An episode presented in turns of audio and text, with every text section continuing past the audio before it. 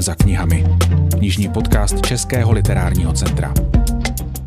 Jak je na tom česká literatura při pohledu z nečeského prostředí? Co všechno ovlivňuje vývoz českých autorů do zahraničí? A jaký podíl na tom mají literární agenti? To všechno jsou otázky, kterými se budeme zabývat v posledním díle knižního podcastu Českého literárního centra a mými hosty jsou dnes Michala Čičváková, koordinátorka mezinárodní spolupráce z Českého literárního centra. Dobrý den. Dobrý den. A vítám i svého druhého hosta, Marii Sileny, literární agentku. Dobrý den. Dobrý den. Celou sérii vás provází Kateřina Svátková. Já bych se teď ráda vrátila k té první, víceméně retorické otázce. Jak je na tom česká literatura, pokud ji sledujeme spoza hranic naší republiky? Těžko se to dá posuzovat z Prahy, z kavárny Fra. Asi by bylo lepší se zeptat někoho, kdo žije v zahraničí, jak tu českou literaturu vnímá. Za nás musím říct, že můžeme říct, že se česká literatura v zahraničí čte. Pravidelně je vydávána celá řada titulů v zahraničí, o tom si asi budeme povídat Určitě. eh, potom dál, kolik těch titulů Určitě. zhruba vychází. Česká republika investuje poměrně velký podíl finančních prostředků, je to 18 milionů ročně zhruba, na to, aby podporovala zahraniční nakladatele, aby knížky vydávali. Jsou to granty Ministerstva kultury. Otázkou je, kolik těch knížek reálně si lidé v zahraničí koupí. Na to bohužel statistiky nemáme, ale České literární centrum se snaží, aby autoři do zahraničí vyjížděli a když ty knížky v zahraničí výjdou, tak aby akce probíhaly a aby ty knížky se dostaly k tomu cílovému čtenáři. Nechám reagovat i Marie Sileny. Jak to podle vás vypadá? Já bych řekla, že záleží na tom, v jaké zemi. Jsou země, kde se čeští autoři čtou živě a vydavatelé mají zájem o vydávání a jsou země, kde je skutečně velký oříšek dostat ven toho autora. Například v Polsku máme velmi živou čtenářskou obec a vydavatele, kteří se přímo soustředí na vydávání české literatury. Také v zemích Balkánu je zájem velmi živý. Když se podíváme na západ od České republiky, tam to už vypadá hůř. Německojazyčná oblast, anglickojazyčná oblast, Francie. Ale když chceme o tom přemýšlet, tak vlastně bychom se museli podívat na celkovou situaci překladové literatury celosvětově. To není jenom problém české literatury, tam máme určitý nepoměr. A ten nepoměr spočívá v tom, že převážná většina titulů, které se překládají, jsou anglickojazyčné. Čili když se na to podíváme z hlediska celosvětového, 60% veškeré překladové literatury je přeloženo z angličtiny. A ještě k tomu navíc se jedná většinou o komerční tituly. Takže vlastně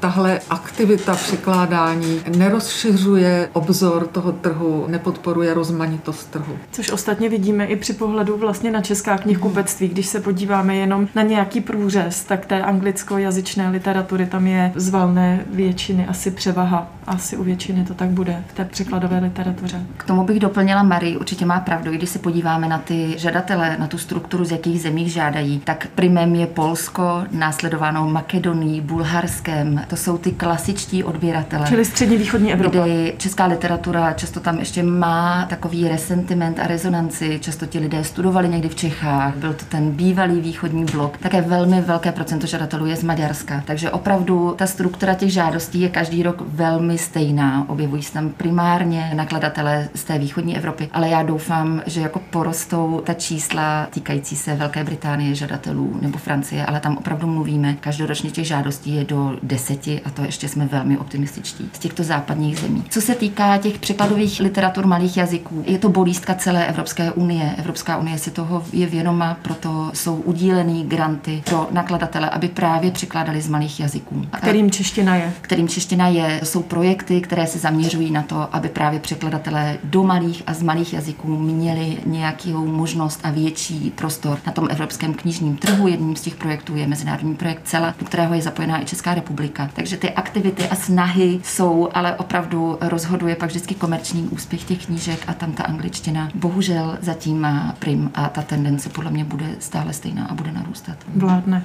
Já bych ještě, ještě reagovat, paní ano, ještě bych k tomu chtěla doplnit, že vlastně ty země, jejichž literatura se nejvíc vyváží, ty neimportují literaturu skoro vůbec. Když vezmeme třeba Spojené státy americké, tak tam máme pouze 3% veškerého knižního trhu jsou překladové. Čili to už nám samo o sobě říká, jak to vypadá i s českou literaturou a jinými literaturami. Je pravda, že na americkém trhu je těžké prosadit se i pro britské autory. Ano. Pro britské, irské nebo jinak z jiných anglicky mluvících zemí. I Německo vlastně, u kterého bychom si řekli, že Německo je docela velký trh, tak ty ty mají úplně stejně velké problémy jako my. A to, že se jim daří exportovat literaturu německou, je zejména proto, že exportují spisy filozofické z minulých staletí. Tradiční. Takže tradiční. Hegel a Nietzsche jsou stále tím největším exportním artiklem, což z Německa dělá druhou exportní zemi jako toho jazyka důležitého, ale není to současná beletrie. Není to to, o co se snaží i ty granty České republiky. Takže vlastně jsme na tom všichni velmi podobně. Mě by zajímalo, ono existuje několik men, která se určitě objeví, pokud se cizince zeptáte, jestli zná nějaké české spisovatele. A bude to nejspíš úplně tradičně. Milan Kundera, bude to možná Bohumil Hrabal, ne vždy, ale třeba ve francouzsky mluvícím prostředí, pokud vím, tak tam je poměrně populární a bude to třeba Václav Havel. No ale jak je to se současnou literaturou? Kteří čeští autoři se čtou a které máme zájem dostat je ven za hranice? Jaký je ten klíč v té současné české literatuře autorů, kteří se můžou prosadit v zahraničí? Ani Sileny? Tady záleží asi na spoustě faktorech. Záleží na tom například, jestli autor ovládá nějakou řeč, která ještě je mimo češtiny. Například, když vezmeme Jaroslava Rudiše a Radku Denemarkovou, tak oba dva se velmi suverénně pohybují v německém prostředí, ovládají řeč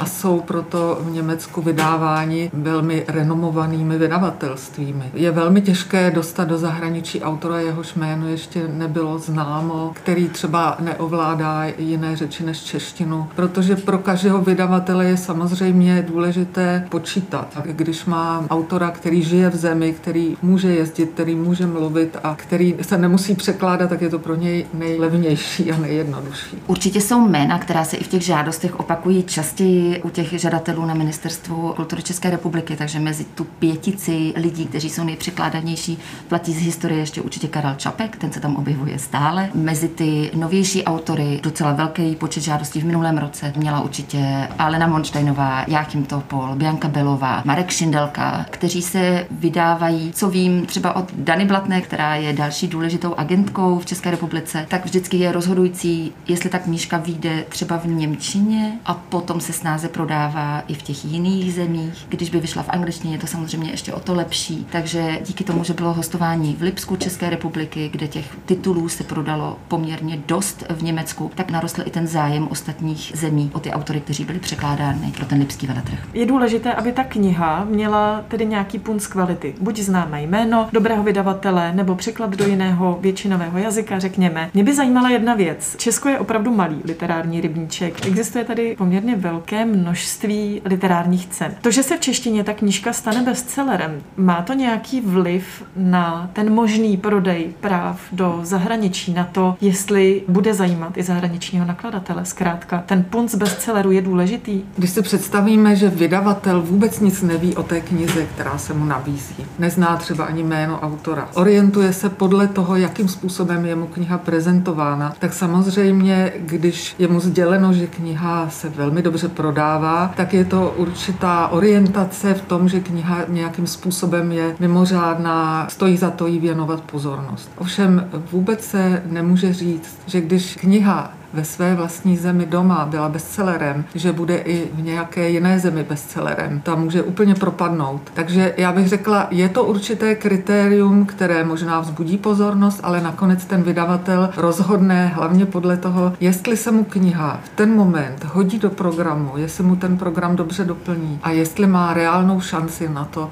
že by knihu mohl s úspěchem uvést na trh. I s finančním úspěchem. Já určitě souhlasím, vlastně to vidíme i v té evropské ceně pro literaturu. To je cena, kterou uděluje Evropská unie, program Kreativní Evropa od roku 2009. Ty ceny se udělují vždycky pro 14 zemí, že tam zastoupeno hodně malých zemí a hodně malých jazyků a z těch jsou vybíráni autoři, kteří tu cenu v roce dostanou. Tak ne všechny knížky, které byly oceněné v České republice, měly tento úspěch a staly se bestsellerem. Výjimkou je román Bianky Belové jezero, ale tam právě myslím, ten román zaujal nejen, že dostal tu cenu, ale hlavně tím velmi zajímavým tématem, které se pasuje do současné evropské situace a může promlouvat k celé Evropě a nejenom k tomu Určitě. českému podhoubí. Výjimku taky tvoří knížka a jako Antarktida Davida Béma, ten dostal magnézii literu, ale zároveň dostal i německou cenu, takže tam vidíme, že když ta knížka uspěje nejenom na českém trhu a dostane nejenom českou cenu, ale nějakou evropskou, tak potom samozřejmě ta poptávka po ní je větší a ta knížka už se prodala do řady zemí. Já bych se ráda teď dostala k tématu dnešního dílu trochu zevrubněji a to k literární agentáži.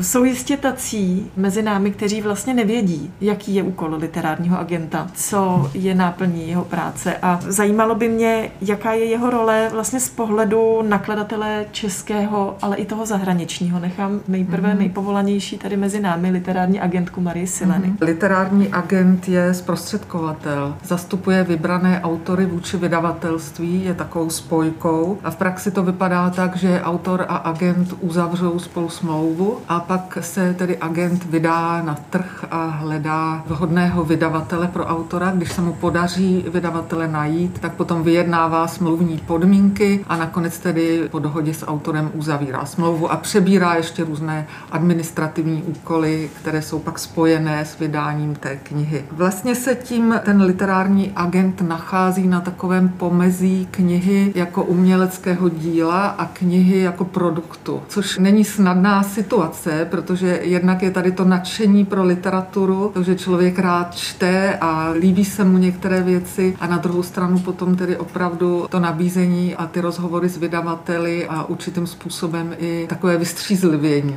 Ano. Takže diplomacie a tvrdý biznis stejně jako bychom to čekali u jakéhokoliv jiného zprostředkovatele vývozu jakéhokoliv artiklu do zahraničí, řekněme, tak, když to řekneme úplně brutálně tedy. Já bych řekla, diplomacie určitě, tvrdý biznis to je pro toho vydavatele, pro toho agenta, který zastupuje české autory nebo třeba nějakou jinou literaturu střední a východní Evropy. To vůbec žádný biznis není, to je hobby. České literární centrum v tom má trochu jinou úlohu. My jsme pověřeni, aby jsme propagovali celou českou literaturu v zahraničí, takže nezastupujeme konkrétně konkrétní autory, nemůžeme zastupovat konkrétní nakladatelství. Máme tu roli víceméně propagační a exportní jednotky. Jak to děláme? My máme komisi, která vybírá vždycky za ten uplynulý rok, jaké knížky vyšly v Čechách a jaké by mohly zaujmout to zahraniční publikum. A tyto knížky pak zařazujeme do takového katalogu, který vydáme v angličtině a ve francouzštině a někdy i v němčině. Těm všem románům nebo k těm všem dílům, které jsou tam zastoupeny podle žánrů, máme tam i komiks a poezii a dětskou literaturu, i non-fiction, tak k tomu pak děláme překladové ukázky, které poskytujeme agentům, poskytujeme je zahraničním nakladatelům a jsou u nás na webové stránce. Takže to je to, co my v té agentáži děláme nejkonkrétněji. Vydáváme tento katalog, který se pak používá na velkých veletrzích. Zároveň České literární centrum má celých pět úvazků, takže se snažíme i v rámci těch úvazků samozřejmě kontaktovat nakladatele, být s nimi v kontaktu. Být proaktivní. Být proaktivní. A pak České literární centrum má velkou roli v tom, že když už knížka v zahraniční vyjde, tak máme prostředky a jsou i otevřené výzvy pro organizátory akcí v zahraničí, aby se čeští autoři mohli dostat do zahraničí a mohli tam tu knížku, která vyjde, propagovat. V České republice mohou využívat autoři služeb několika již zavedených literárních agentur. Mezi ně patří například literární agentura Dany Blatné, Pražská literární agentura Marie Sileny. Nesmíme zapomenout zmínit literární agenturu Edgara de Bruyna a jeho ženy Pluch, která sídlí v Nizozemí a také práva autorská řeší agentura Dilia.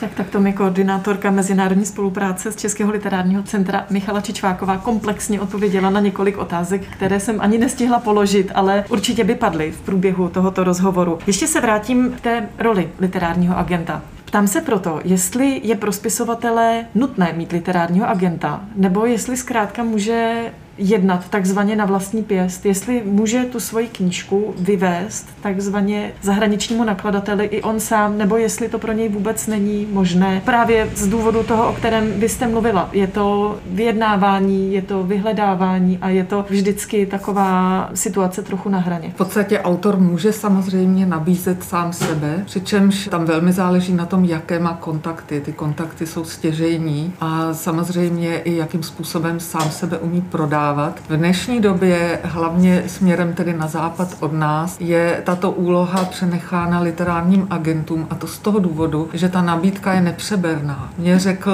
před nějakou dobou jeden německý redaktor, že kolem knižních veletrhů dostávají denně 50-60 titulů jako nabídku. Takže si dovedete představit, že ten redaktor ani vlastně nemá čas vůbec se s těmi všemi věcmi, které se mu nabízí, zabývat. A jelikož, jak víme, tak i vydavatel vydavatelé šetří svůj personál, tak ty redaktoři prostě tuto úlohu jakoby vyčlenili ven a literární agenti ji převzali. Vlastně ten boom těch literárních agentů máme od 90. let minulého století, kdy taky právě začalo to šetření personálem. Ten vydavatel ví, že ten agent už pro něho udělal jakýsi předvýběr a že tím pádem tedy stojí za to se na tu knihu podívat, kterou mu doporučuje agent. Protože ten agent doporučuje ne pro sebe, ale pro autora a doporučuje v rámci své znalosti co vlastně ten vydavatel potřebuje. To jsou vlastně jakoby do sebe zaklíněné řetězy. Ale já nechci říct, že by autor třeba nemohl sám sebe zkusit prodávat. Může to zkusit, ale s tím agentem to samozřejmě je podstatně snažší. Ale mluvím tady o zahraničí.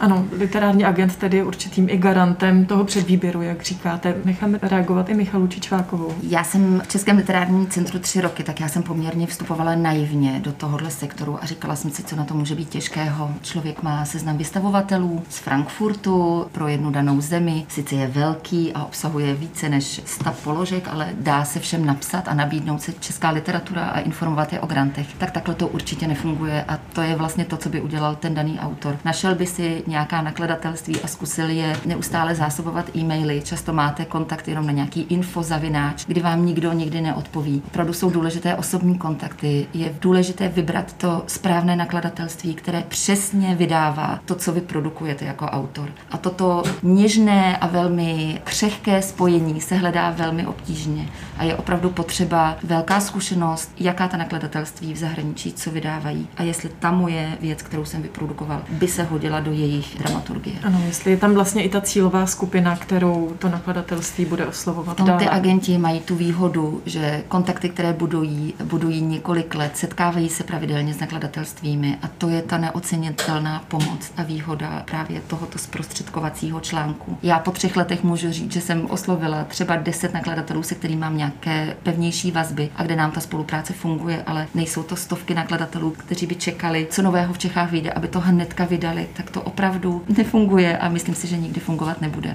I těm deseti neustále nabízíme a snažíme se najít věci a ta výroba té knížky trvá poměrně dlouho. Když se mně podaří nalákat nakladatele na knížku, často trvá dva až tři roky, než k realizaci vůbec dojde takže je to opravdu běh na dlouhou trať a je potřeba taková mravenčí a pečlivá práce a osobní setkávání, což právě v tomto roce trošku komplikuje celou tu situaci té agentáři. Určitě. Škoda, že nikdo nevidí živou gestikulaci Michali Čičvákové, protože tady kli, kličkuje ano. rukama. Vy jste to opravdu velmi trefně popsala. Zajímalo by mě, a vlastně jste to tady nakousli už obě dvě. Slovo knižní veletrh bylo za poslední rok vlastně úplně zpřevráceno, přeházeno a v podstatě neexistuje. Od těch největších typu francouzského, pařížského knižního veletrhu, ale byl konec konců zrušen i svět knihy tady v Česku. Je to velká rána pro literárního agenta. Jak vlastně můžete vy fungovat, pokud nemáte možnost tohoto setkání v mraveništi, tady zmiňovaném, třeba toho frankfurtského knižního veletrhu, největšího na světě a všichni čeští vydavatelé vždycky zhlížejí trochu k tomu Frankfurtu jako k nějaké metě, na kterou se pečlivě připravují a pro kterou pečlivě připravují i ten dramaturgický plán. Tam se Marie Sileny, literární agentky. Ten výpadek těch veletrhů se nedá ničím skutečně kompenzovat. Člověk musí s povděkem tedy vzít to, co se nabízí, ty všechny komunikační možnosti použít, ale ten veletrh, kde člověk se setkává s těmi vydavateli v pravidelném taktu, jeden rozhovor je za druhým, kde se osobně mluví i o situaci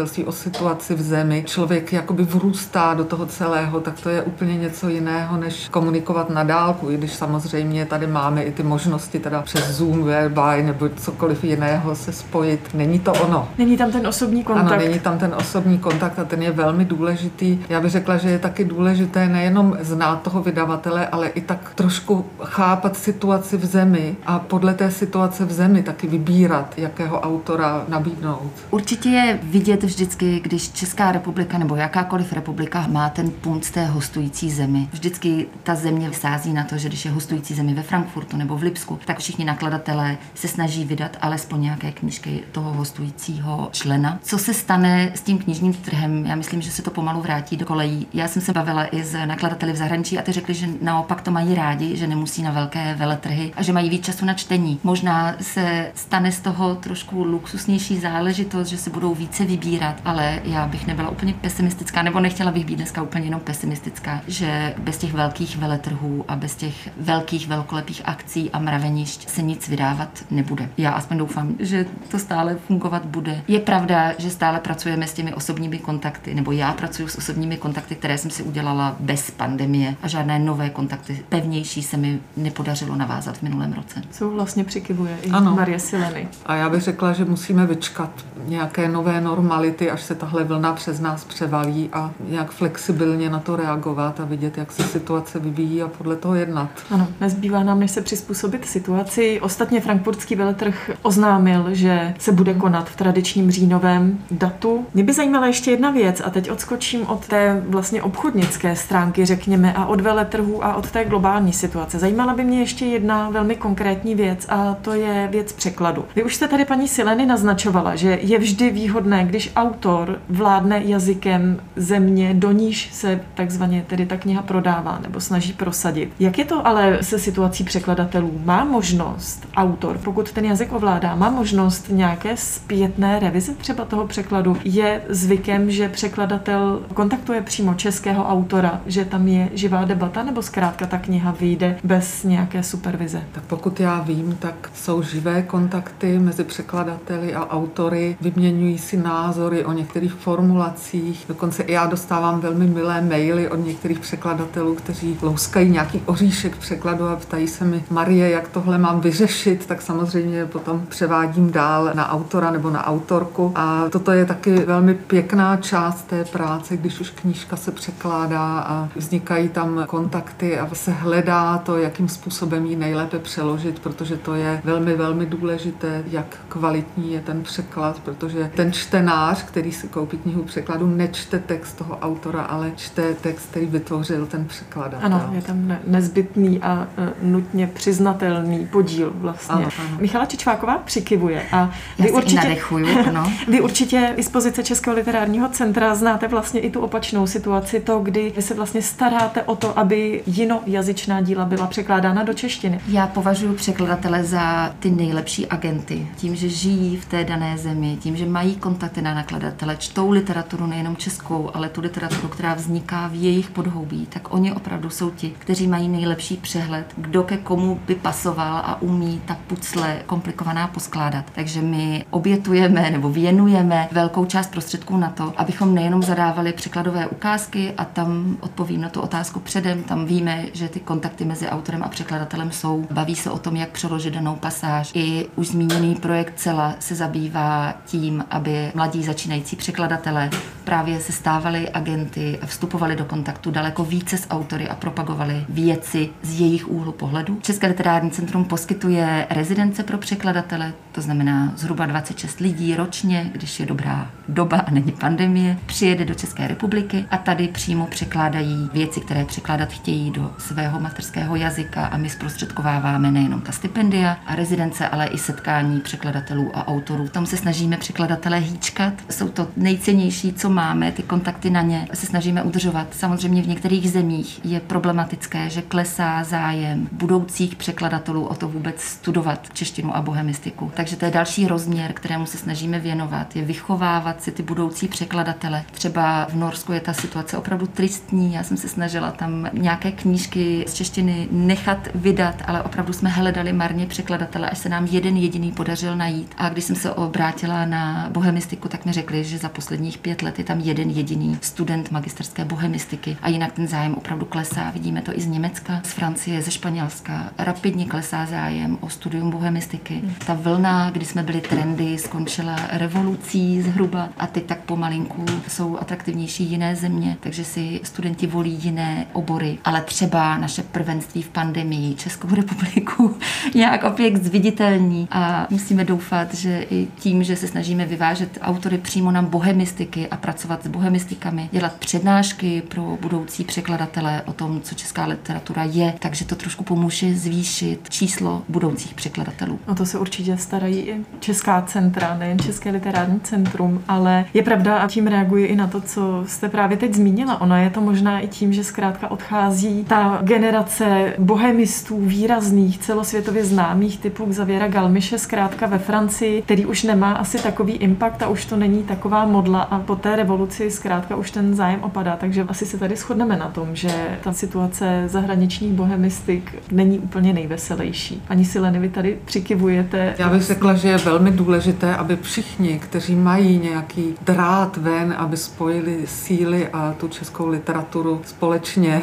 podchycovali v tom zahraničí, protože to je velký úkol a je potřeba, aby v něm pokud možno co nejvíc institucí a lidí se dalo dohromady. My jsme začali retorickou otázkou a já si dovolím trochu retorickou otázkou i skončit dnešní díl tohoto podcastu Českého literárního centra. Máme v Česku dost literárních agentů, je potřeba mít jich víc a kde je takzvaně brát. Vy už jste to paní Sileny trochu naznačila, že to můžou být právě mladí. Kde brát literární agenty? Já bych řekla, to spojení překladatel literární agent se velmi nabízí, protože ten překladatel není jenom literární agent. V podstatě zastoupení českých autorů v zahraničí je věc, která to se musí říct na rovinu, není vůbec výdělečná, takže je to věc, kterou člověk musí dělat vedle nějaké jiné svojí profese. A když tu profesi, kterou hlavně si vydělá vydělává, spojí tady s tím, tak je to potom optimální. Samozřejmě, že musí přinést ještě nějaké jiné předpoklady. Ten literární agent musí mít rád lidi, musí rád vyjednávat, musí umět být spíš v pozadí, protože jde o toho autora, ne o toho agenta. Musí mít velikou, velikou trpělivost. Michala Čečváková, České literární centrum je takovým jedním velkým literárním agentem, pokud se to tak dá zbanalizovat. Určitě jsme, nebo se snažíme být jedním z malých literárních agentů. Opravdu ty síly které na nám tu pravidelnou agentáž zbývají, těch není moc. Vzhledem k tomu, že se snažíme i zorganizovat ty rezidence pro české autory a vlastně těch aktivit, které my plníme, je daleko více.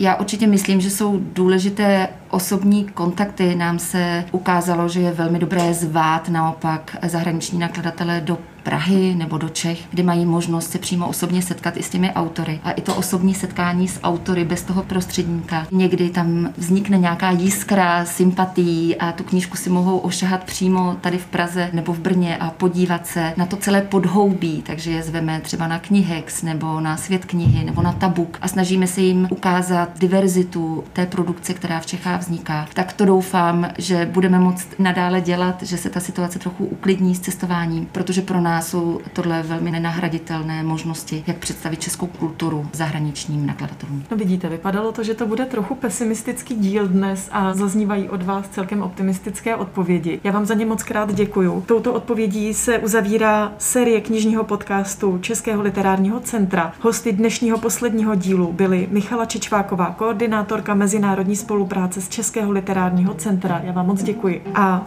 mým druhým hostem byla literární agentka Marie Sileny. I vám vám děkuji. V pěti dílech této série jsme se věnovali malým nakladatelům, distributorům, knihovnám i dalším profesím, které jsou takzvaně za knihami. Zajímala by vás i další témata. Svoje návrhy a připomínky můžete posílat na e-mailovou adresu infozavináččeklit.cz. Za pozornost děkuje Kateřina Svátková.